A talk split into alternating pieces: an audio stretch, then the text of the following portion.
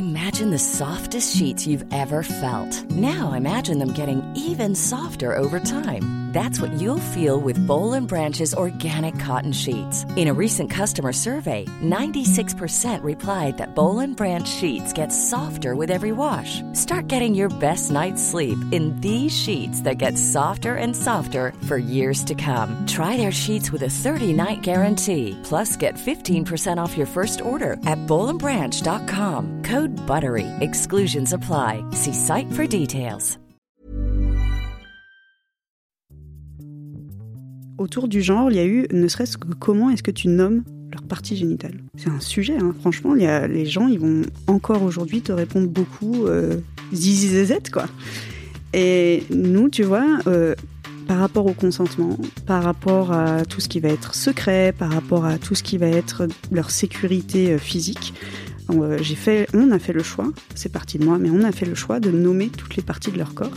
Et c'était un truc à déconstruire parce que c'était pas naturel chez moi de lui dire bah là dans ton bain tu nettoies ta vulve, c'était pas du tout naturel. Exécuté par qui? Fabrice Florent.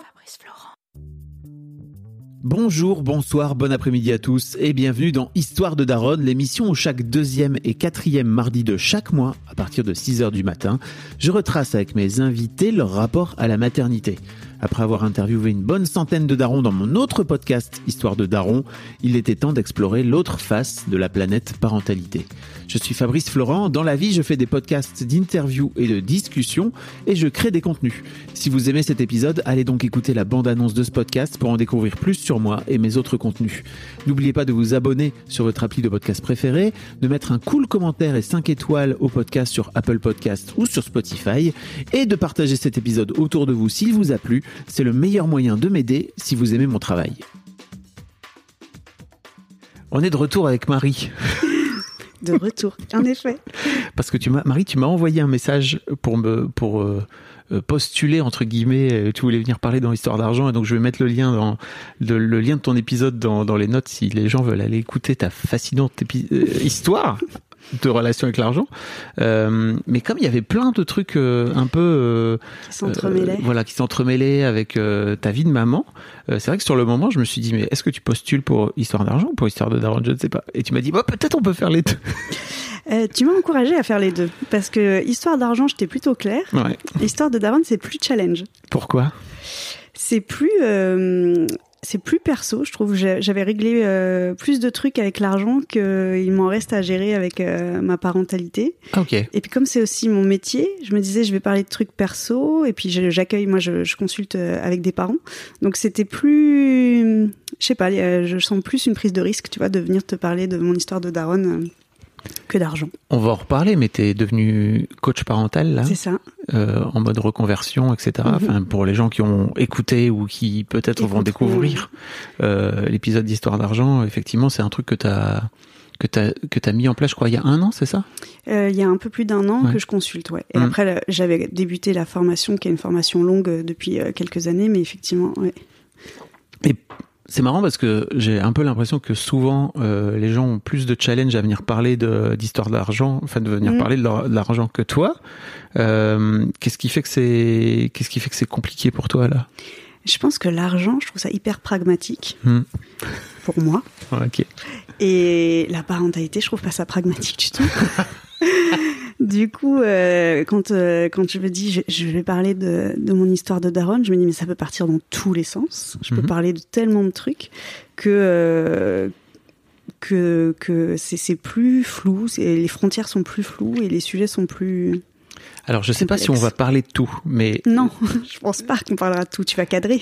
J'aimerais bien juste... Est-ce que si ça ne te dérange pas que tu m'as envoyé une liste de mots-clés ? Oui.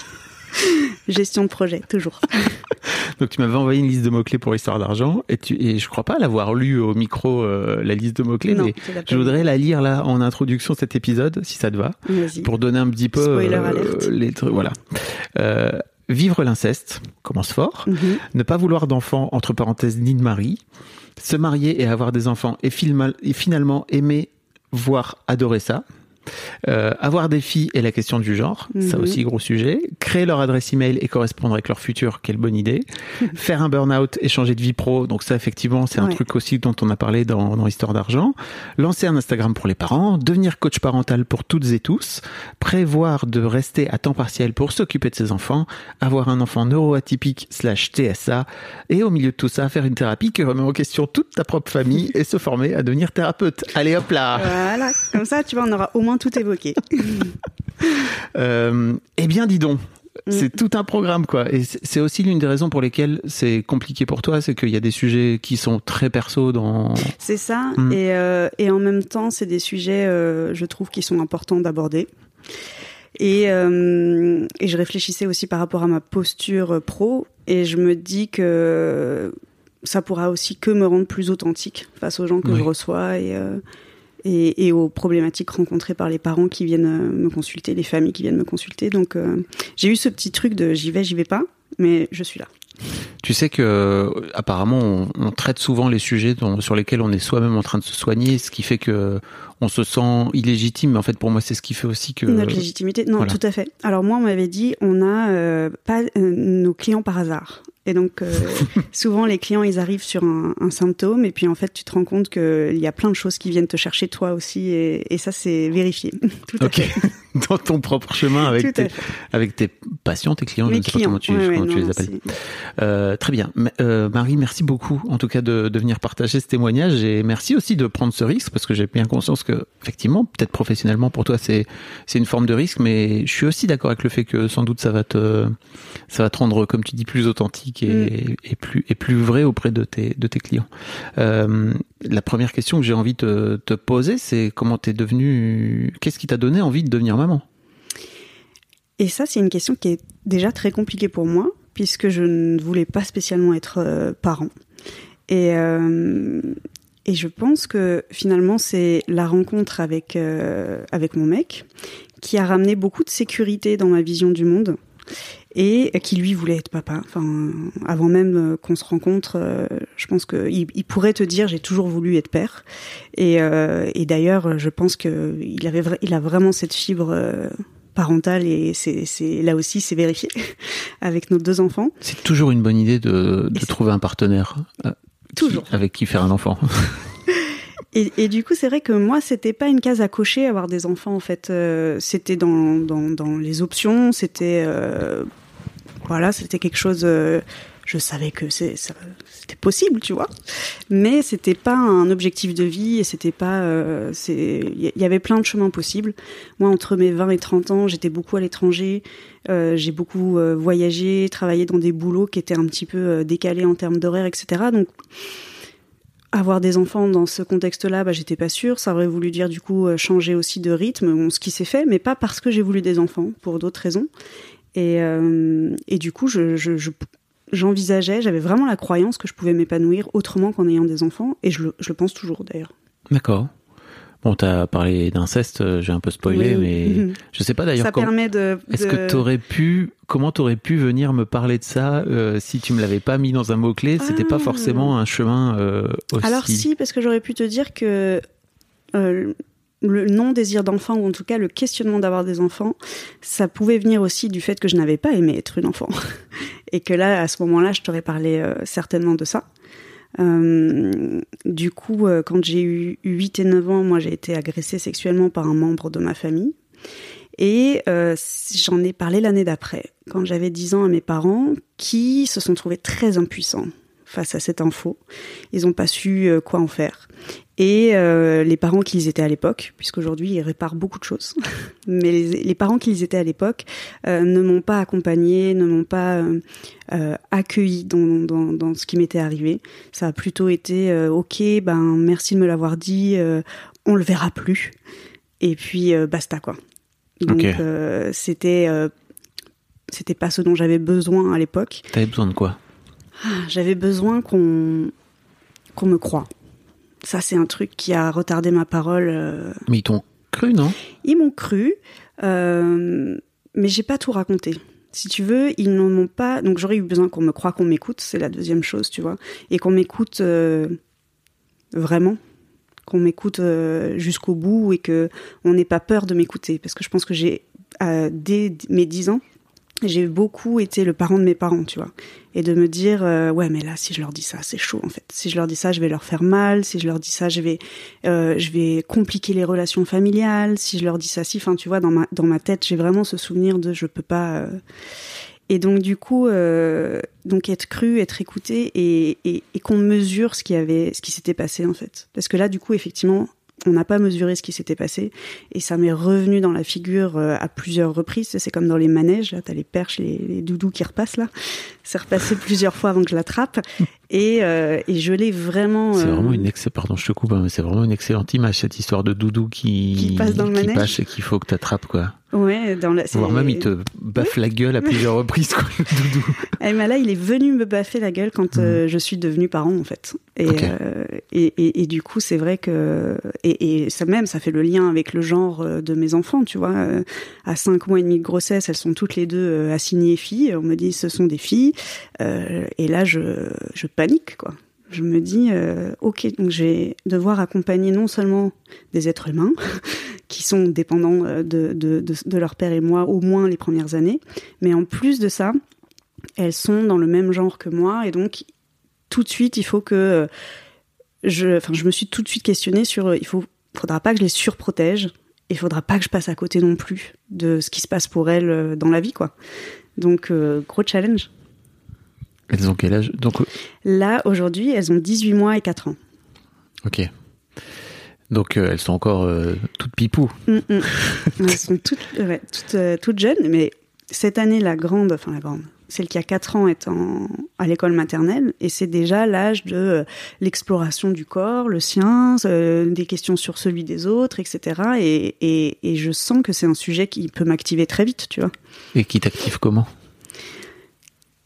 C'est-à-dire... je sais pas, quand tu dis c'est un sujet qui m'active, ça fait quoi chez toi ? Je pense que j'ai du mal à... Je vais tout de suite être en recherche de solutions, plutôt que d'écouter vraiment ce qui se passe pour elle. Et je vais tout de suite être dans la peur que... on n'a pas respecté son consentement ou qu'elle n'a pas respecté le consentement de l'autre, parce que dans les deux sens, ça me fait peur. Et puis, de me dire, il faut pas qu'elle voie dans mes yeux tout ce que je porte. Il faut pas qu'elle le porte, en fait. Il faut pas que je transmette ce que moi j'ai vécu. Et ça, c'est aussi challenge. Oui. Je suis là, je ne sais pas comment faire. À part, peut-être... toi-même faire la paix avec ce que tu as vécu, quoi. C'est difficile de pas... C'est ça, et en fait, j'ai fait des tentatives de thérapie autour de 20 ans qui n'ont pas été... qui m'ont pas accrochée, qui m'ont pas tenue, et je suis vraiment rentrée dans une thérapie qui me convient depuis que j'ai commencé ma formation de coach parental, puisque c'est un prérequis d'être en thérapie, mais aussi depuis que je pense que cette formation, cette reconversion, elle est aussi liée à ma parentalité. Donc en fait, depuis que j'ai des enfants, je travaille sur moi comme j'aurais dû le faire avant, je pense. Donc là, la difficulté, c'est quand même de tout faire en même temps, de découvrir la parentalité, de cette responsabilité, de l'incarner, et en plus de travailler sur soi. C'est intense, mais je suis pas du tout la seule parent à traverser ça. Donc, du coup, c'est sans doute aussi avec cet élan-là que je suis poussée dans ma reconversion et que j'ai envie d'être une professionnelle qui puisse accueillir ces parents-là et dire « c'est pas grave, tu l'as pas fait avant, mais on va pouvoir le faire maintenant et ça va bien se passer. » Ok. Et peut-être toi-même, t'es en train aussi de le faire. Exactement. Sur ce chemin-là en même temps. C'est ça, oui. Non, c'est assez fascinant. L'être humain est génial quand même, c'est bon. Non mais c'est vrai que t'ailles toi vers ce chemin pour aller aider des gens, mais en fait sur le même chemin en fait de t'aider toi aussi, c'est assez fascinant, quoi. Oui, mais c'est en ressentant, tu sais, le truc de nouveau en sentant ce qui se passait pour moi, que je suis aussi capable de voir de sentir ce qui se passe pour les gens et de les aider à cheminer vers ce qui se passe pour eux. Et quand tu disais qu'on attire les patients... qu'on n'a pas ses clients par hasard. Voilà, c'est ça.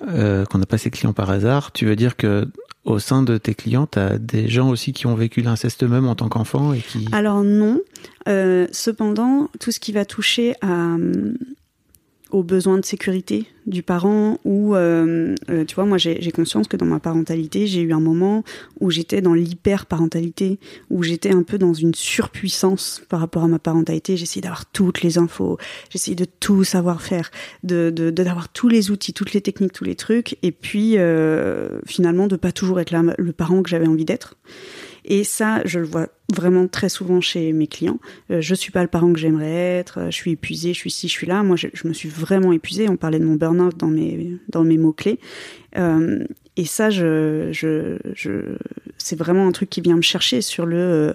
en fait, cette hyper-parentalité, cette hyper-puissance que je suis allée chercher, c'est aussi en miroir de cette impuissance que mes parents ont eue pour m'accompagner sur un truc qui m'est arrivé enfant.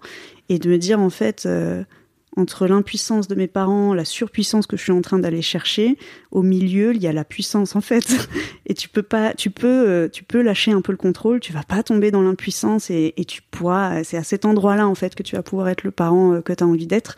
Et ça, par contre, c'est un concept et c'est des notions avec mes clients que je rencontre quasiment tout le temps. J'en profite pour le partager là, mais ça me fait penser à un truc que ma psy m'a dit, moi qui m'a fucké la tête. Et elle m'a dit, peut-être que dans ta deuxième moitié de vie, tu te rendras compte qu'en fait, être puissant est 1000 fois plus fort que d'être tout puissant. Exactement, je suis d'accord. Oh ouais. Ah oui, tellement d'accord. Tellement d'accord. Et c'est vrai que j'ai un peu l'impression que c'est un vrai truc chez les futures mamans, chez les futurs parents, et surtout de notre génération, oui. Parce que je crois pas que c'est un truc qui marchait, enfin en tout cas chez nos propres parents, tu vois, qui ont peut-être aujourd'hui 60-70 ans, qui laissaient peut-être venir un peu plus le truc. Je vois moi toujours sur les réseaux parfois des jeunes mamans qui disent « Oh là là, j'avais un projet de naissance, j'avais un truc. » Enfin, donc c'est super parce qu'en fait tu es en train de mettre en place un cocon. T'investis. En fait, c'est ça, mais en fait c'est terrible aussi parce que si ça marche pas, et en fait globalement bah, c'est un peu ce qui se passe avec les enfants, quoi. C'est que ils viennent te mettre face à ce truc de « Oh mon Dieu, la vie n'est pas aussi toute tracée que ce que je voudrais » parce que juste un être humain qui a sa propre conscience et qui a sa propre vie, ça flingue d'autant plus le cheminement, quoi. Si tu es justement dans l'hyper et pas dans le « je me prépare, j'ai ma boîte à outils et je sortirai l'outil dont j'ai besoin à tel moment », tu vois. Si t'es dans le « non, je vais y aller à fond » et il y a un risque, du coup. Et qu'est-ce qui faisait que toi, en fait, au-delà de ce truc de vouloir tout contrôler, t'es allé chercher, comme tu dis, cette hyper-parentalité? Alors, je pense que le fait de... J'avais ce complexe de pas avoir toujours voulu être maman. Parce que, comme c'est vraiment un truc qui était pas vraiment mon projet depuis toujours... Quand on a fait ce projet de vie avec mon mec, bah, c'est allé relativement vite. Et j'avais cette croyance que j'allais être une mauvaise mère parce que j'avais pas toujours voulu être mère. Alors, je sais pas d'où je la tiens, hein, cette croyance, mais j'avais vraiment ça avec moi. Et du coup, de me dire, bah là, il faut que tu rattrapes un peu le temps perdu et que tu t'informes et que tu saches comment est-ce que tu as envie de te positionner par rapport à ton enfant, mais même... Comment faire, en fait, juste même changer une couche. Je pense qu'au début, c'était un stress. Donc, Ok. Il n'y a pas un truc chez toi aussi en mode chef de projet de OK, si, en fait. Si. J'ai appliqué aussi un truc, on parlait de sécurité, un truc que je maîtrisais dans la gestion de projet. Au début, c'était tout à fait ça, ouais. Ok. Avec tes mots-clés et tout pour tes mômes. Ouais. Et il y a eu un truc en plus aussi, c'est que ma fille aînée a eu... elle a des spécificités aujourd'hui, mais donc c'est dès la naissance, en fait, ça s'exprime, et qu'on a rencontré énormément de professionnels qui m'ont culpabilisé, moi, nous parents, mais surtout moi, la mère, de non, mais elle est comme si parce que vous, en fait, si tu résumes très... Et donc, du coup, il y avait vraiment ce truc de se remettre en question en permanence. Ok, bah donc si c'est moi, il faut que je fasse autrement, et comment je peux faire autrement, et toujours courir après une autre technique, un autre outil, un autre truc, en me disant, bah, en les croyant, en fait, en partant du principe que si tu me dis que c'est moi, bah c'est moi. Alors qu'en fait... En fait, non. Si toi, tu penses que c'est moi, j'ai aussi tout à fait le droit de me positionner et de dire « Non, là, il y a un truc qui va pas avec ma fille, en fait. » Et c'est ce que j'ai appris à faire, mais il a fallu que je lâche pas mal de trucs. C'est-à-dire que tu avais peur de contredire les professionnels en face de toi, oui. Parce que toi, tu sentais qu'il y avait un truc qui roulait pas. En tout cas, tu avais un truc à l'intérieur de toi qui te faisait dire ça. et que les professionnels de santé allaient contre cette intuition, c'est ça ? C'est ça. Elle pleurait beaucoup, elle était, moi je l'ai allaitée, elle était souvent au sein, et on me disait bah oui, c'est un bébé, elle grandit, elle grossit, elle va bien. Sauf que en fait, factuellement, c'était un enfant, un bébé jusqu'à ce qu'elle soit enfant. Hein. Elle a eu 4 ans en mars et elle a fait sa première nuit le 17 janvier 2022. Donc elle allait avoir 4 ans, tu vois. Et donc factuellement, elle pleurait sur 24 heures, elle devait pleurer 10-12 heures par jour. Elle dormait très très peu, elle se réveillait toutes les 45 minutes, 90 minutes maximum. Là, tu comprends le burn-out et l'épuisement qu'il y a eu derrière. Et on me disait, elle grandit, elle grossit, tout va bien. Sauf qu'aujourd'hui, on est en train de passer les bilans autour de l'autisme, autour de tout ce qui est neuroatypique, tu as plusieurs choses à faire. Et on se rend compte qu'elle est pas câblée pareil, on s'est rendu compte aussi physiologiquement qu'il y avait des choses, elle avait du reflux. Moi, le premier pédiatre, non, le reflux n'existe pas. Elle a laissé 1 an ma fille avec un reflux qui fait que la position allongée était une torture pour elle.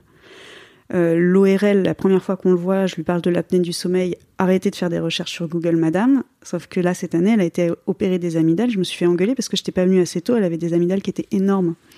Donc tu vois, j'ai eu des expériences aussi qui faisaient que je suis vraiment allée expérimenter le truc de, si tu penses qu'il y a quelque chose, tu peux aussi aller demander un second avis à un autre professionnel et tu peux aussi te faire confiance et faire confiance à ce que tu ressens de ce que ta fille exprime, quoi.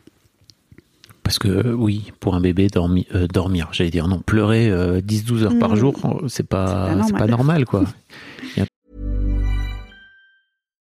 Hi, I'm Daniel, founder of Pretty Litter. Cats and cat owners deserve better than any old-fashioned litter. That's why I teamed up with scientists and veterinarians to create Pretty Litter. Its innovative crystal formula has superior odor control and weighs up to 80% less than clay litter. Pretty Litter even monitors health by changing colors to help detect early signs of potential illness. It's the world's smartest kitty litter. Go to prettylitter.com and use code ACAST for 20% off your first order and a free cat toy. Terms and conditions apply. See site for details. Hold up. What was that? Boring. No flavor. That was as bad as those leftovers you ate all week. Keke Palmer here. And it's time to say hello to something fresh and guilt-free. HelloFresh. Jazz up dinner with pecan-crusted chicken or garlic butter shrimp scampi. Now that's music to my mouth. HelloFresh. Let's get this dinner party started. Discover all the delicious possibilities at HelloFresh.com.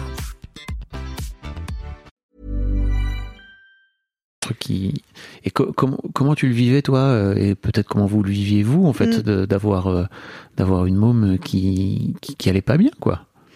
Alors nous on a beaucoup mis en doute nos compétences parentales, puisque la première réaction a été de consulter, et puis quand on consultait, que ce soit PMI ou pédiatre, on était quand même renvoyés dans nos 22. Donc il y a eu beaucoup de remise en question de nous, et puis ça nous a beaucoup isolés. Parce que quand t'as un enfant qui pleure comme ça, t'es épuisé. Tu oses pas aller voir des potes, faire un resto avec notre enfant. Tu sais, t'as des parents parfois, ils ont un enfant qui dort dans le berceau, ils sont en train de manger au resto. Nous, jamais. C'est honteux. Jamais. Arrêtez d'avoir un enfant aussi calme. Qu'est-ce que c'est que ça ? C'est ça, nous, c'était... Et puis en plus de ça, elle a une capacité, notre fille, quand elle est en grandissant, quand elle était avec du monde, elle est quand même sociable, tu vois. Elle est trop sociale, en fait. Son problème d'interaction avec le monde, c'est qu'elle l'est trop. Tu vois, il y a certains enfants de TSA qui ne le sont pas assez, qui sont dans le retrait. Elle ne sait pas faire, mais elle y va trop fort. TSA, trouble du spectre autistique. Exactement. Et du coup, quand elle était avec des gens, en fait, elle arrivait... elle paraissait tout à fait comme un autre enfant de son âge. Mais quand elle rentrait, elle s'était chargée de plein d'émotions dans la journée qu'elle n'avait pas déchargées. Quand elle rentrait, c'était le why, quoi. Donc ça nous a beaucoup remis en question, ça nous a beaucoup isolés, ça nous a épuisés, et c'est allé nous chercher super loin dans nos ressources, dans même notre couple. Oui, j'allais vous poser la question juste. Heureusement que mon mec avait cette fibre paternelle vraiment au fond des tripes, parce que moi qui n'étais pas sûre de vouloir être mère, qui croyais être une mauvaise mère, je peux te dire que ça a secoué. Tu veux dire que t'étais en colère contre toi et en fait c'était peut-être tu lui renvoyais de la colère d'une manière ou d'une autre, ou non, comment on s'est jamais trop engueulé. Ok. On s'est jamais trop engueulé. Ce qui est déjà bien joué. Ouais, non. On a plus peur, tu sais, de l'après, quand on aura trouvé un équilibre et que tu sais, c'est comme quand t'as plein de bruit dans les oreilles et que tout d'un coup t'as plus de bruit, t'as comme une réadaptation à faire. Je pense que nous, ça... Comment on va faire quand on sera plus tranquille? On va se retrouver tous les deux et on va être obligé de se parler, peut-être. C'est ça. Alors, tu sais que, très marrant, on a il y a des gens qui, en fin de vie, font des bucket lists. Nous, on a une liste de parents une liste de couples. De trucs qu'on a envie de faire quand on aura de nouveau une vie, tu vois, de couple. Ah ouais. Donc on a une liste de plein de trucs. Qu'est-ce qu'on a envie que vous avez par exemple pour cette liste? On aimerait trop se faire un Burning Man, aller boire des coups à Mykonos, tu vois. Donc on a une petite liste comme ça. Okay. On ira piocher dedans quand ce sera un peu plus praticable. Et c'est pas une liste que vous aviez fait avant d'avoir vos enfants? Non. Ou... Ok, d'accord. Non, on l'a fait dans la tempête quand tu dors pas, que t'es épuisé et tu dis t'aimerais être où là? Voilà, je kifferais être à tel endroit et faire tel truc avec toi. Et en fait, rien que le fait de se le raconter, et le cerveau il est bien fait. Ça donne un peu un phare, c'est ça, de se dire... Ça donne un phare, et puis le cerveau, il croit ce que tu penses parfois, donc du coup, tu peux essayer de t'auto-convaincre que ça va arriver. Ah, tu vois, on est complètement sous MD, c'est Burning Man, c'est super. Les enfants sont grands, ils vont bien, donc ouais, on sait, je pense que ça nous a vraiment renforcés, finalement. C'est une super idée, je trouve, à transmettre, de venir se dire, ok, on est dans un moment de couple parental tendu. Ouais. Comment on fait pour se réinventer notre couple une fois qu'on pourra mettre un peu moins de pression sur l'aspect parental, quoi. Je trouve que c'est cool. Ouais. En tout cas, chez nous, ça a marché, mais on n'a pas fait grand-chose encore de la liste. Mais du coup, tu sais, ne serait-ce qu'aller au resto tous les deux, pour nous, c'est feu d'artifice, quoi. C'est cool. Et vous le faites régulièrement? On le fait un petit peu plus depuis cette année.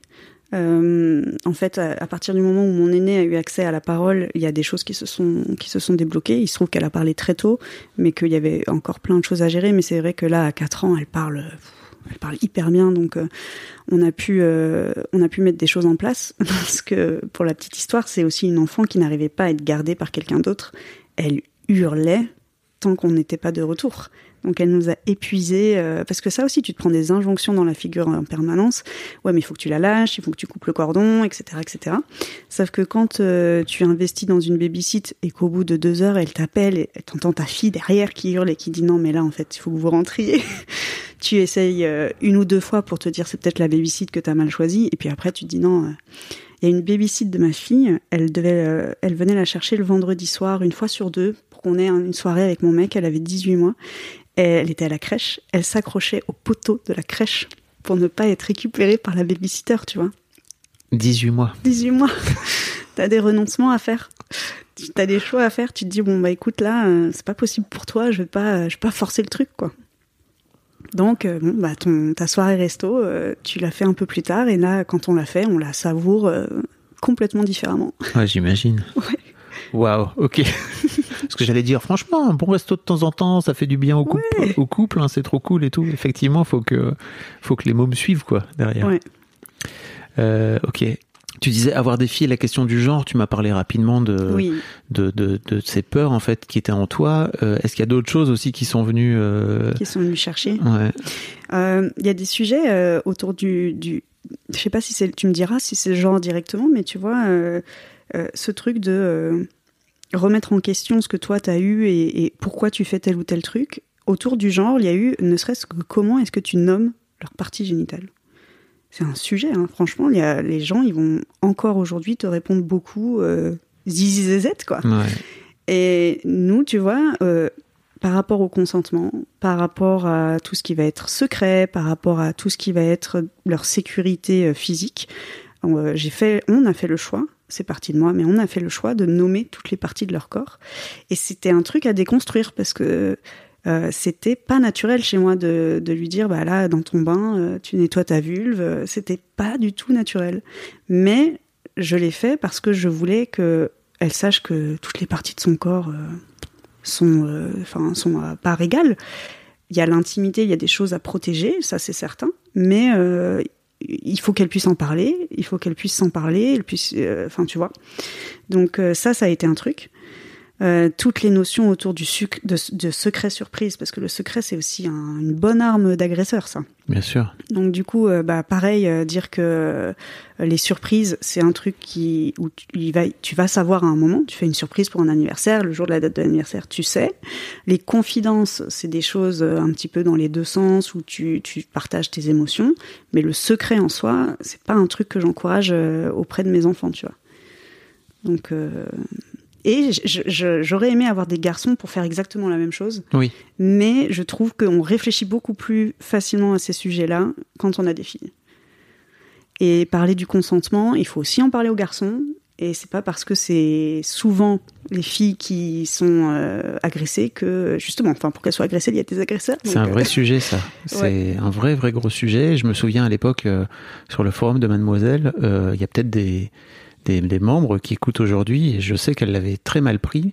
À l'époque, moi, je voulais pas trop parler de parentalité sur Mademoiselle, parce que pour moi, c'était vraiment dédié à cette période de vie avant, en fait, d'avoir des enfants. Et il y avait le public des lectrices de Mademoiselle grandissant, elles finissaient par avoir des enfants, et finissaient par aussi nous mettre une pression sympa, quoi, tu vois, mais sur la rédaction, en disant, quand est-ce que vous faites exactement la même chose que avec la parentalité, que ce que vous avez fait avec le féminisme, etc., quoi. Donc il y avait une vraie demande. Et en fait, moi je leur avais dit, j'aimerais bien, on pourrait faire un truc un peu malin autour des mères de garçons. Et j'avais posé une question un peu provoque, bien sûr, parce que je suis un connard. Et je leur avais dit, qu'est-ce que vous faites vous aujourd'hui en tant que mère féministe pour que en fait vos fils ne violent pas mes filles demain. Et ça les avait ultra choqués à l'époque. Mais pour moi, il y a un vrai truc aussi chez tous mes amis qui ont des garçons, en fait, de les sensibiliser à ça et de leur dire, mais en fait, c'est pas possible qu'il y ait d'agression s'il n'y a pas d'agresseur. Alors bien sûr, statistiquement, il y a aussi des filles qui agressent et il ne faut pas les mettre de côté, c'est très important. Mais globalement, la grosse majorité aujourd'hui, c'est des garçons. Et la plupart des membres du forum à l'époque m'avaient dit, mais moi, je ne vais pas lui apprendre ça. Aujourd'hui, il est trop jeune. Et je leur avais dit, mais... Franchement, les gars, j'imagine que vous leur avez appris à pas tuer, à pas voler. Tu vois, tes gamins, ils volent la première fois dans un magasin et tout. Il y a toujours cet apprentissage. Enfin, je sais pas si ça t'est déjà arrivé, moi, mais super apprentissage avec ma fille par rapport à ça, qui avait piqué un truc. C'était génial. Et je leur avais dit, mais pourquoi pas leur apprendre le consentement le plus tôt? Alors, bien sûr, je l'avais formulé de façon très provocante, mais pour moi, en fait, autant le faire comme ça. Et je suis d'accord avec toi sur l'éducation du consentement. J'ai fait un très long monologue, mais juste pour dire, et puis, tu vois, tu disais, tu peux le faire avec plein de petits trucs. Le consentement, ça commence quand ils sont bébés et que grand-père qui veut embrasser l'enfant et l'enfant qui pleure, nommer que il a peut-être pas envie qu'on l'embrasse, quoi. Ça commence vraiment dans des petits trucs. Mais tu vois, à 10 ans d'écart... Donc ta fille a 10 ans de moins que mes filles.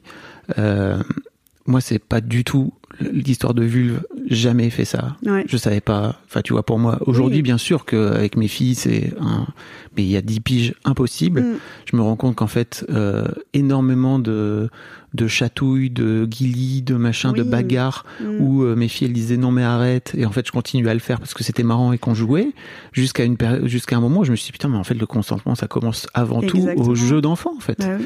Mais bon, c'est à 10 ans d'écart, on a fait un chemin, je trouve, complètement dingue, quoi. Mais effectivement, je trouve que l'un des premiers trucs pour apprendre aux petits garçons aussi le consentement, c'est dans les jeux entre frères et sœurs, que non c'est non, en fait, tu vois. Ouais, c'est ça. Et que même l'absence de réponse, c'est non. Exactement. Je ne sais plus pourquoi on parlait. Oui, on parlait de ça par rapport au genre. Mais je suis d'accord avec toi. Est-ce qu'il y a d'autres choses sur lesquelles je sais pas, le fait d'avoir des filles sont allées te chercher, toi? En fait, j'ai déconstruit sur tellement de trucs en ayant des enfants. Mais juste pour finir sur le genre, c'est aussi pareil, c'est tous les arguments sur mes filles. Ah bah ouais, t'aimes jouer à la poupée, t'es une petite fille, t'es une super maman. Ces genres de trucs, moi ça m'allume, un petit garçon qui joue à la poupée, il se prépare aussi à être un super papa, quoi. Et puis ma fille, si elle a envie de pousser un camion, elle pousse un camion, quoi. Enfin, tu vois. Donc c'était plus aussi par rapport au jeu. Il y avait une phrase qui me reste, qui est de dire si t'as pas besoin de ton sexe pour jouer à ça, Non, si t'as besoin de ton sexe pour jouer à ça, c'est que c'est un jeu d'adulte. Et sinon, tu joues à ce que tu veux. et je trouve ça très cool. Et c'est vrai que, en fait, c'est un petit peu cette. Je pense que c'est rentré par le genre, mais que dans ma parentalité, le fait de remettre en question tout sur d'autres sujets, c'est venu sur ce changement de regard. C'est Fanny Vella qui a fait un super bouquin, une BD en plus, tu vois. Donc quand tu dors pas beaucoup, tu peux avoir l'énergie de le lire, de vraiment appliquer les situations qu'on impose aux enfants dans un contexte d'adulte et faire le tri entre ce que tu gardes et ce que tu gardes pas. Avant d'être mère, je me rappelle que je me disais, c'était hyper important pour moi tout ce qui était autour de la nourriture et du gaspillage. Finir son assiette. Exactement. Et quand en fait j'ai compris que pour apprendre la satiété et un bon rapport au corps de tes enfants, c'est aussi intéressant qu'ils disent quand ils ont faim, quand ils ont plus faim, et que bah c'est peut-être toi qui vas finir l'assiette, ou alors ça sera fini à un autre moment et tu vas t'organiser différemment, mais qu'il y avait aussi de ça, de cette idée de consentement et de ce rapport à toi.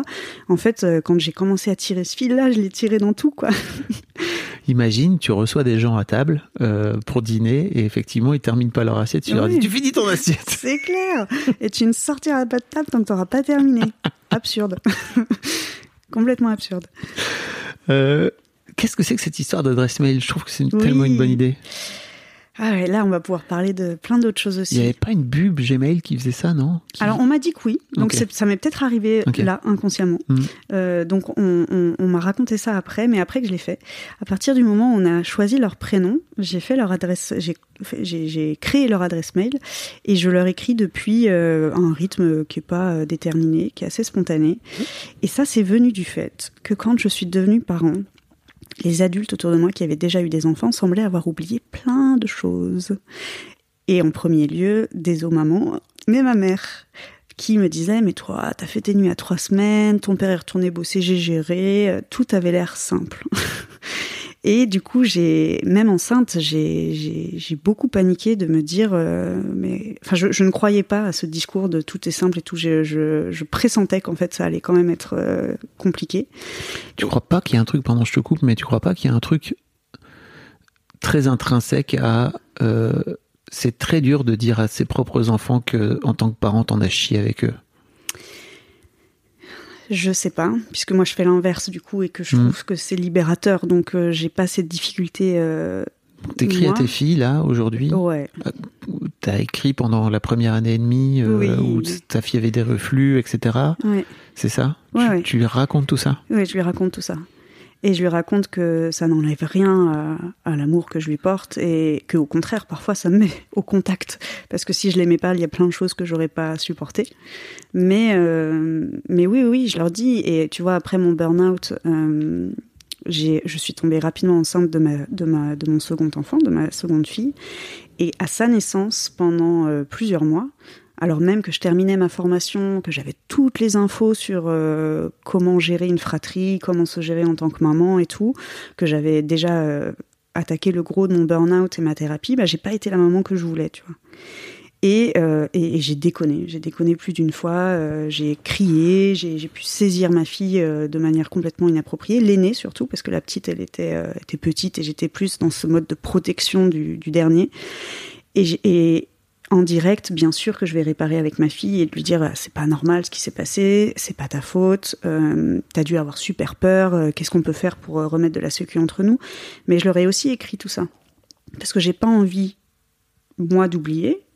C'est une responsabilité pour moi de dire il y a eu des trucs super cool, je leur écris des trucs super cool aussi, hein. Je leur envoie des vidéos où on se marre, je leur envoie leurs premiers pas et tout, mais je leur dis aussi ce qui déconne.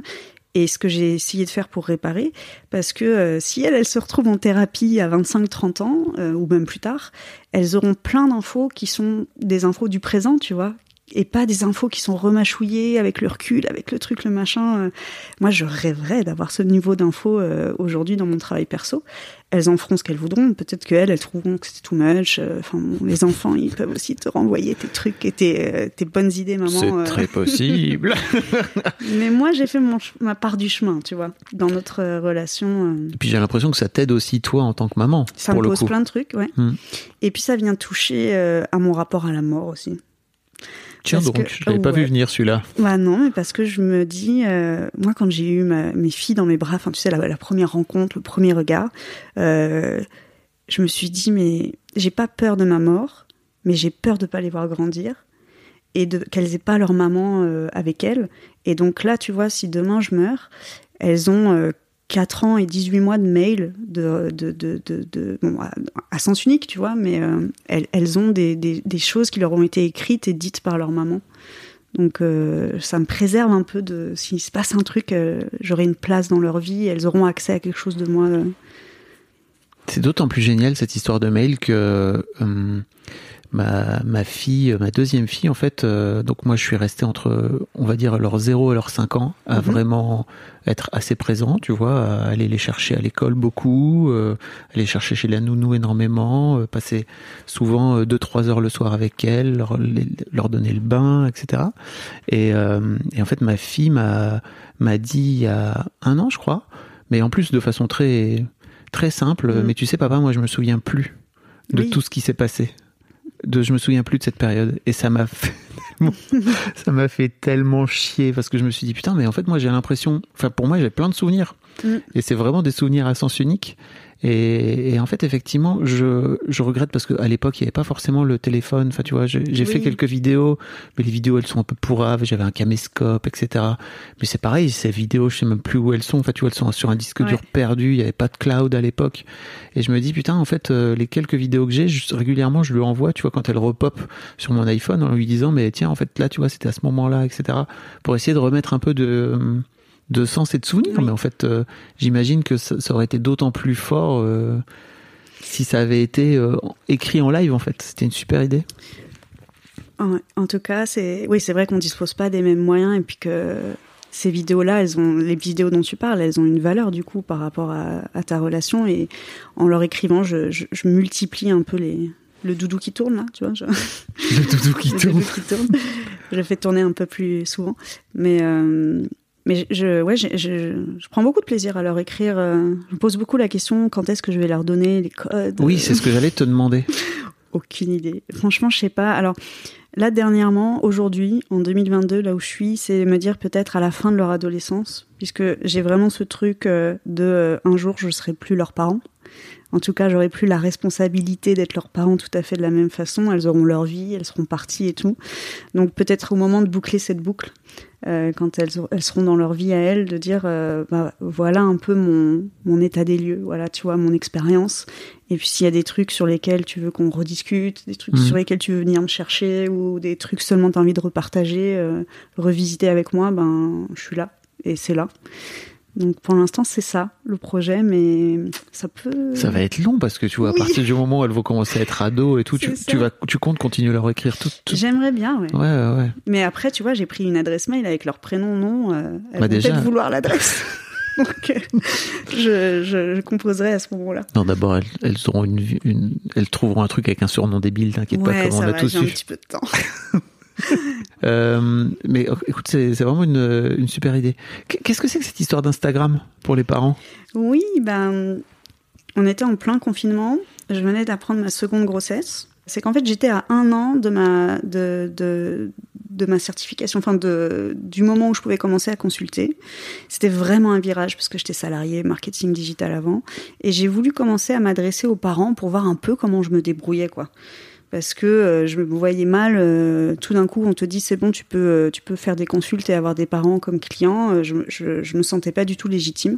Donc j'ai ouvert cette page qui est la première année à rassembler plein de témoignages de parents et je voulais en plus de ça, moi on te demande pendant la formation un petit peu c'est quoi ton client idéal parce qu'en fait t'as plein de coachs et puis t'en as qui sont spécialisés sur certaines périodes, t'en as d'autres sur certains sujets.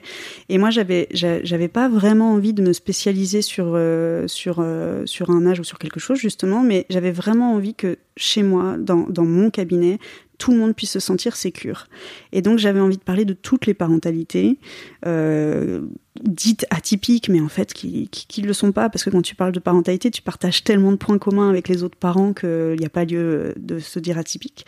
Et donc, pendant un an, j'ai partagé beaucoup de témoignages de parents, un chaque semaine, et je partageais aussi autour de moi mes propres difficultés et ce que je traversais aussi, un peu dans ce souci aussi d'être authentique et de dire « tu vas pas venir me raconter tout ce qui va pas chez toi en pensant que je suis parfaite ». Parce que j'avais aussi ce truc-là dans toutes mes lectures autour de la parentalité. T'as certains pédiatres, psychologues qui viennent te parler du cerveau de l'enfant, d'une nouvelle parentalité dite positive. Mais en fait, je trouvais qu'ils donnaient très peu d'exemples sur leur propre parentalité. Et j'avais cet énorme complexe de dire « Waouh, mais ils savent tout ça, ils nous transmettent tout ça. Mais genre, ils ont vraiment élevé leur enfant comme ça ?» Il se trouve que très souvent non. Mais je me disais, moi, j'ai pas envie d'être coach parental avec quelqu'un en face de moi qui pense que tout ce que je suis en train de leur transmettre ou tout ce qu'on est en train de mettre en place ensemble d'ailleurs, parce que j'essaye de pas trop transmettre mais plutôt de co-construire un truc avec eux, de là où je pars. Et moi aussi je me suis plantée et moi aussi j'ai testé des trucs qui n'ont pas marché ou j'ai pas réussi à m'approprier des trucs tout de suite, c'est ok. Et ça t'a permis de pouvoir te... légitimer. Ça. Te faire grossir aussi une forme de légitimité, c'est ça Oui, bah parce que du coup, j'écoutais... c'était des témoignages écrits, mais j'écoutais les parents pendant une heure et demie, et ensuite je reformulais, ce qui est aussi une technique de coach, reformuler ce qui se passe pour l'autre. Et j'avais des super retours. Les parents me disaient « Ah bah ça m'a fait du bien de te parler, j'avais jamais raconté mon histoire comme ça du début à la fin, j'ai pris conscience de ci, j'ai pris conscience de ça. » Et donc finalement, j'avais... ça m'a fait un travail d'écoute, une expérience d'écoute, et ensuite je l'ai mis au service d'autres choses dans mon métier, mais ça m'a mis le pied à l'étrier, ça m'a donné confiance en moi. Ok. On parle plus longuement de cette reconversion dans l'épisode d'Histoire d'Argent si vous voulez aller écouter, parce qu'il y a plein de sujets sous-jacents et effectivement l'idée à ce moment-là de devenir coach, coach parental pour le coup, elle surgit quand en fait dans ton cursus de maman? Et ben vraiment pendant le confinement et avec cette page Insta, parce qu'avant je faisais la formation pour moi-même et j'avais réussi à caler mon boulot plus la formation plus ma fille qui dort pas. Je crois que tu me traites de folle même dans l'épisode d'Histoire d'Argent. Je crois qu'il y a un moment donné où je dis juste que t'es motivée quoi. C'est ça. Et en fait, vraiment au moment où je lance la page Insta, où je gagne en confiance, en légitimité, je me dis non mais en fait, j'aime trop faire ça. Je suis à l'aise avec ce que je fais, les gens me font des bons retours. Si ça peut aider des gens et si je peux en vivre, pourquoi se priver en fait ? Ok, donc pour l'instant t'es à mi-temps, c'est un sujet dont on cause aussi dans l'Histoire d'Argent. Et l'une des raisons pour lesquelles t'es à mi-temps, c'est aussi que tu veux être maman l'autre moitié du temps et que tu considères que cette activité de maman est aussi un travail quoi. Une valeur, ouais. Une valeur comme tu dis. Exactement. Ouais. On est les parents, ils sont tous un peu RH pour les boulots d'après. Donc, CEO de leurs propres enfants. Exactement. Et puis ma fille ayant des spécificités, je sais que tu vois si je la mettais à l'école, en centre de loisirs, avec une baby-sit ou quoi, ce serait compliqué pour elle. Et tu vois, ça c'est presque une excuse parce qu'en fait, quand je vais les chercher à l'école, je me rends compte que je kiffe.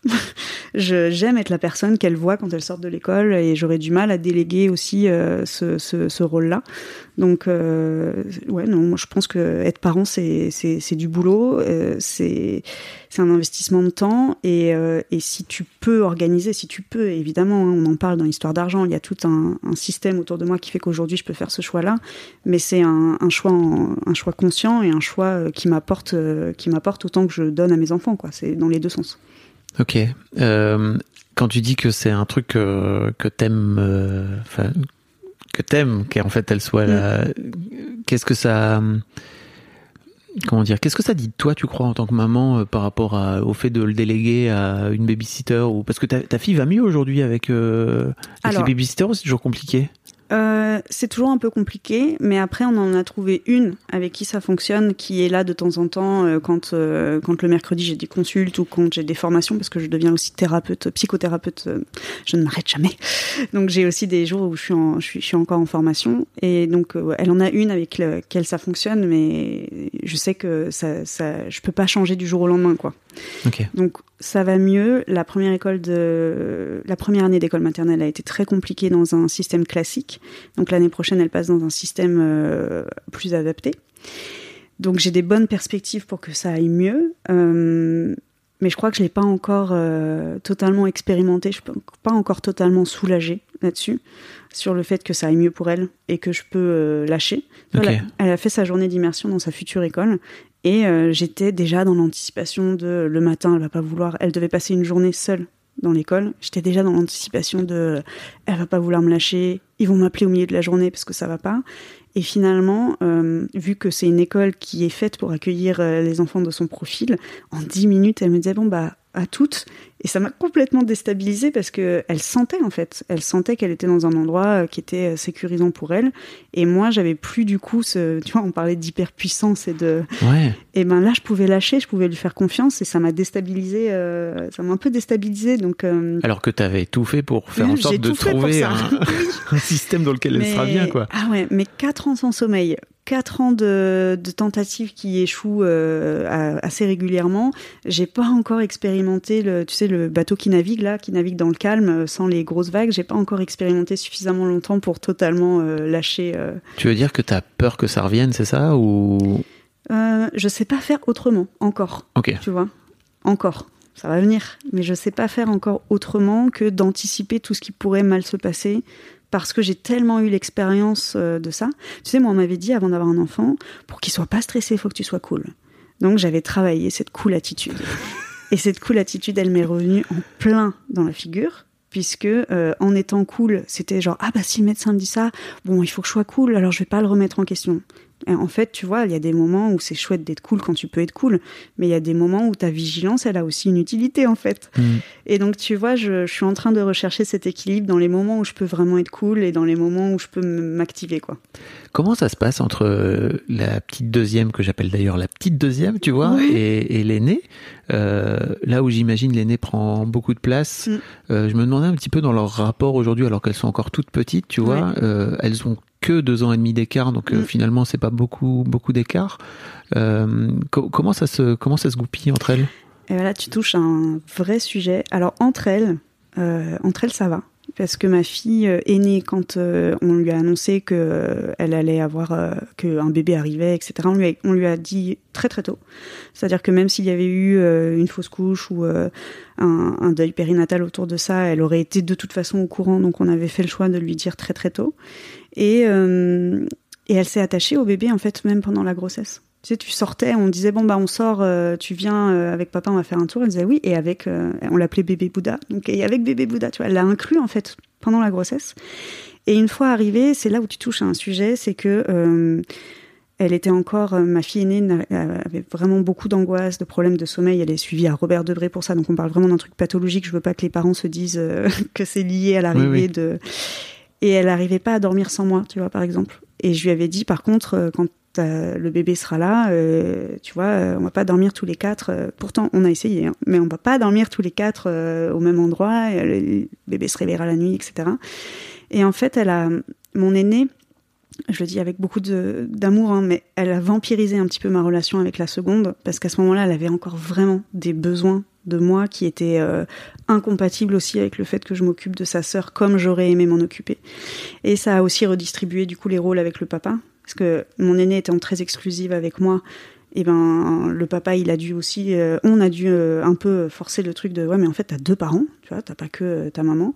Et en même temps mon mec a pris une autre place auprès de la seconde, et donc il y a eu un moment où on s'est divisé les nuits.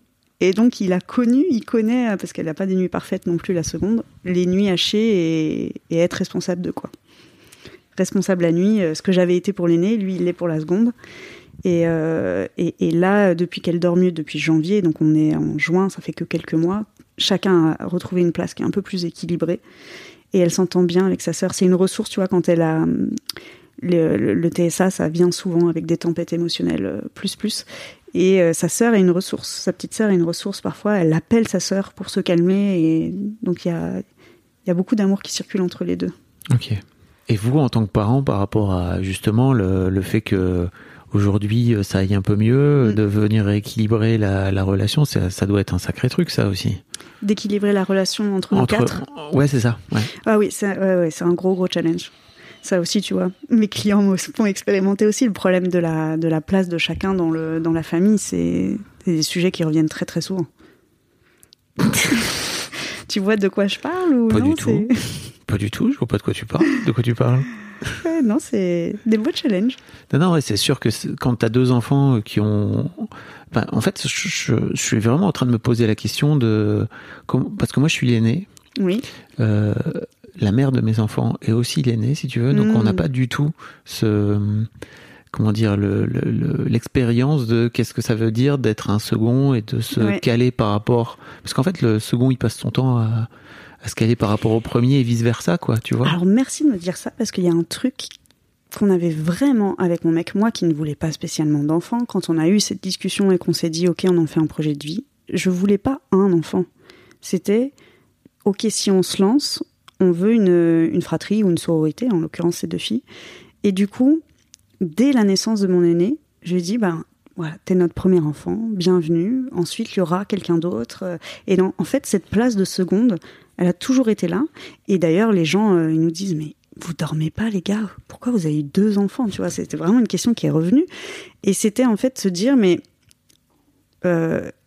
cette personne-là, on ne savait pas que c'était notre fille à ce moment-là, elle a déjà sa place. Les nuits où j'ai bercé ma fille aînée et où on ne dormait pas, je parlais à sa sœur, tu vois. Je disais, écoute, t'es déjà quelque part là dans mon cœur, mais là, si je ne peux pas t'accueillir maintenant et je ne sais pas quand est-ce qu'on va t'accueillir parce que sinon, j'y arriverai pas de la manière dont j'ai envie de le faire. Physiquement même. Et du coup, c'était tellement intégré pour nous parce qu'on est aussi les deux aînés avec mon mec. Et on a eu on a tous les deux des petits frères et c'était vraiment les deux ils sont là, ouais mais toi t'étais l'aîné, tu me faisais des misères. Donc tu vois, nos deux frères nous ont toujours fait porter de la culpabilité d'être l'aîné et d'avoir la place du roi. Enfin, eux c'était vu comme ça. Et pour contrer ça, dans notre projet de parentalité, on avait toujours, il y avait toujours 4 chaises, quoi. Et d'ailleurs 4, ça faisait les quatre pieds de la chaise. On était Donc est-ce que ça s'est senti, est-ce que l'aîné l'a senti, est-ce que la seconde s'est sentie accueillie comme ça là-dedans? Je sais qu'en tout cas c'est un sujet qui était en conscience chez nous. C'est un vrai débat que j'ai eu notamment avec des amis qui ont un enfant, où ils disaient mais nous on n'en aura jamais un deuxième en fait, parce que le fait d'avoir un deuxième, ça oblige forcément l'un et l'autre à se jauger en permanence. Et c'est des choses qui finissent par te dépasser toi en tant que parent en fait, tu vois, où c'est vraiment impossible entre guillemets de réussir à offrir la même attention à l'un ou à l'autre, et que c'est forcément compliqué quoi. Et tu peux le décomplexer. Tu peux, hein, tu vois, je crois pas qu'il y ait de bonne ou de mauvaise situation, ouais, tu vois. Exactement. Juste. Mais en fait, ça peut beaucoup parler d'eux et de leur expérience, nécessairement. Et ensuite, moi, je suis très au clair sur le fait que je ne les élève pas pareil et qu'il n'y a pas, d'égalité. Il y a une recherche d'équité, mais il n'y a pas d'égalité entre mes enfants, c'est certain. Et si tu te détaches un peu de ça déjà, et que tu te dis, bah, je vais faire du mieux que je peux, et puis elles peuvent aussi... moi, je les oblige pas à s'aimer non plus, tu vois, mes filles, mais je les dis très clairement à l'une et à l'autre. Par contre, je vous demande de vous respecter, ça c'est une base. Et à partir de là, elles font ce qu'elles veulent, et c'est une relation de plus sur laquelle elles peuvent s'appuyer et faire des choses et faire des trucs, mais c'est un choix de parents d'avoir deux enfants ou un enfant d'ailleurs, c'est pas leur choix à elles. Ça, c'est sûr. Elles font... Elles subissent nécessairement un moment. On a tous subi la décision de nos parents, hein, d'une manière ou d'une autre, de nous faire venir au monde. Je voudrais terminer sur le dernier point, qui est peut-être un gros point, j'en sais rien. Au milieu de tout ça, faire une thérapie qui remet en question toute ta propre famille. Ouais. Et se former à devenir thérapeute, parce que c'est ce que tu l'as mentionné là, tu l'as glissé tout à l'heure. Est-ce que tu veux nous parler de cette thérapie et de comment t'en es venue? Tu disais que ça allait de pair. Au début, c'était un prérequis de ma formation. T'en avais jamais fait auparavant? J'avais fait une tentative autour de 20 ans pour pour traiter de ce qui m'était arrivé enfant. Et puis ça avait duré peut-être une petite année, mais ça m'avait pas transporté, tu vois, ça m'avait pas fait revoir tout mon prisme. Alors que là, j'ai pris la petite pilule rouge là dans Matrix et je suis en train de tout reprogrammer. Donc c'est un travail plus en profondeur, je suis peut-être plus prête à faire. Et encore une fois, avoir des enfants, ça t'allume la pièce, tu vois toute la lumière et les ombres. Oui. Et ça te renvoie à tes propres trucs. Hein. Oui. Très souvent, les enfants sont des miroirs terribles. Hein. Ouais. Et du coup, alors que te dire ? Bah, cette thérapie, c'est vrai que elle était née. Enfin, je pense que j'aurais aimé la faire avant d'avoir des enfants, d'ailleurs, parce que ça, tout faire en même temps quand t'es en train de brasser beaucoup de choses, c'est difficile d'être en relation avec tes enfants comme t'aimerais, en tout cas tel que moi j'aimerais l'être. Donc ça a brassé beaucoup. Mais c'est bien l'adolescence d'envoyer à un moment donné tes mômes aller causer tu vois. Ah oui, moi je proposerais. Elles disposeront, mais je proposerais parce que en plus de ça, l'adolescence c'est pour elles, enfin pour eux, pour les ados, c'est une période plein de questionnements. Oui, puis ça permet de pouvoir peut-être avoir une base un peu plus solide que les décisions qu'on a pu prendre quand on n'était pas encore fait cette thérapie, quoi. Tu vois, en tant que jeune adulte, tu vas peut-être vers un truc qui est plus aligné. Oui, je pense. Vers qui tu es, quoi. Je pense, et tu vois, bah justement, mes parents réparent beaucoup de choses aujourd'hui, mais c'est vrai qu'ils me disent, ouais, à l'époque, ça se faisait pas d'aller voir des psys. Ce à quoi j'ai envie de répondre, bah oui et non, tu vois, parce qu'ils existaient, les psys, c'était une profession tout à fait légitime, et tu vois, et ça aussi, tu vois, ça va rejoindre la parentalité, et ce que je dis beaucoup à mes clients, c'est que ça aurait dû être leur responsabilité aussi de dire, là, j'ai ma limite de parent, et il se passe un truc pour ma fille, je sais pas comment faire, et je vais demander de l'aide, tu vois. Et donc du coup, c'est pas une faiblesse d'aller voir un thérapeute ou de faire un travail sur soi. C'est une responsabilité aussi vis-à-vis des relations qu'on a avec les autres. Là, on parle vis-à-vis des enfants, mais ça peut aussi être de ton entourage, de ton couple, etc. De te dire s'il y a un symptôme dans ma vie aujourd'hui qui fait caillou dans la chaussure, j'y vais, quoi. J'ai l'impression que ça a là aussi beaucoup changé en l'espace de 10-15 ans. C'est que dans la génération de mes parents, si t'allais voir un psy, c'est que t'étais fou, quoi. C'est que t'étais fou. Oui. Il y avait un peu ce truc, tu vois, de vol au-dessus d'un nid de coucou, quoi, tu vois. Et c'est comme dans tous les grands sujets. Si t'en as pas un qui commence à penser différemment, t'avances pas, quoi. Exactement.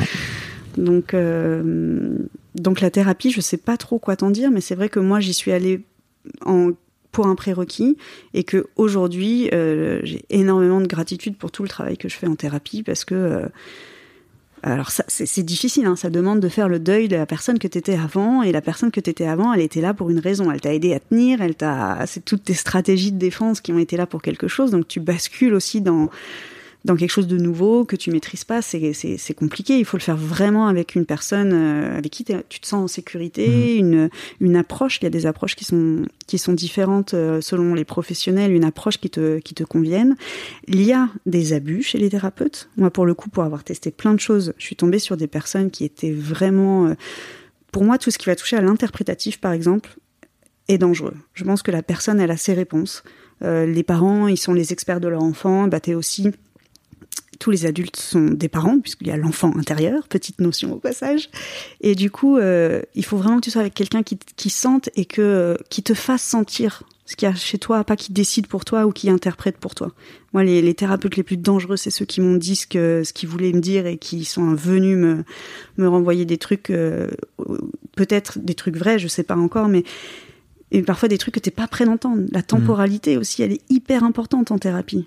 Il y a des choses, si tu déconstruis, et les parents qui viennent, et souvent ce qui empêche les parents d'être les parents qu'ils ont envie d'être, il y a 3 trucs, c'est l'info, le stress et la résonance avec leur propre histoire. Si ils viennent me parler d'un truc qui résonne fort fort fort avec leur histoire et qui sont pas prêts à l'entendre, on y va tout doux, quoi. Donc il y a vraiment ce respect de la temporalité, ce non-jugement que tu vas aller chercher chez le thérapeute pour que ça puisse venir de toi et que tu puisses, on parlait de puissance, mais que tu puisses te connecter à ta puissance. Le thérapeute, il vient pas faire pour toi, quoi. Il vient te cueillir et puis il vient te soutenir pour passer... tu sais, j'ai un petit jeu Sega avec le petit Mario. Il prend Mario, il le met sur le niveau d'après. T'as dit Sega et Mario, ça a trigger. Soit Sega et Sonic, soit Nintendo et Mario, tu décides. Mais vraiment, sinon, mince, j'ai fait un mix là. Oh là là, je suis trop inclusive. Choisis ton camp, quoi, tu vois. Okay. Non, pardon, je suis complètement à côté de la plaque. En plus, ça te fait ça. Non, c'était hyper intéressant ce que tu disais, c'est qu'effectivement, le thérapeute, il est là aussi pour t'amener d'une plateforme à une autre, quoi, c'est ça ? Ouais, c'est ça. T'aider à grimper, entre guillemets, quoi. Ouais, il le fait pas pour toi et il te pousse pas dans le précipice, quoi. Mmh. Écoute, merci beaucoup Marie. Où est-ce qu'on peut te retrouver ? Je mettrai tous les liens en fait pour te retrouver si jamais les gens ont été touchés, qui veulent venir travailler avec toi. Mais désolé, tu vas peut-être être obligé de passer à plein temps, quoi. Ça va être horrible. Enfin bref, il faudra que tu choisisses. Je travaille la culpabilité en thérapie, tout va bien. La culpabilité de... Je sais pas, le sentiment de culpabilité de manière générale. En tout cas, merci beaucoup pour ton partage. On a parlé de plein de choses. On a parlé de plein de trucs. C'était hyper dense. Et je sais pas, j'aimerais bien qu'on se donne rendez-vous dans quelques années pour faire la suite de tes histoires. Quand mes enfants sont ados, je reviens. Oh my God. Il y aura un gros morceau, avec grand plaisir. Ce sera super, merci beaucoup. Merci. Salut. Hi, I'm Daniel, founder of Pretty Litter. Did you know cats tend to hide symptoms of sickness and pain? I learned this the hard way after losing my cat, Gingy. So I created Pretty Litter, a health monitoring litter that helps detect early signs of illness by changing colors, saving you money and potentially your cat's life. Pretty Litter is veterinarian developed, and it's the easiest way to keep tabs on your fur baby's health right at home. Go to prettylitter.com and use code ACAST for 20% off your first order and a free cat toy. Terms and conditions apply. See site for details.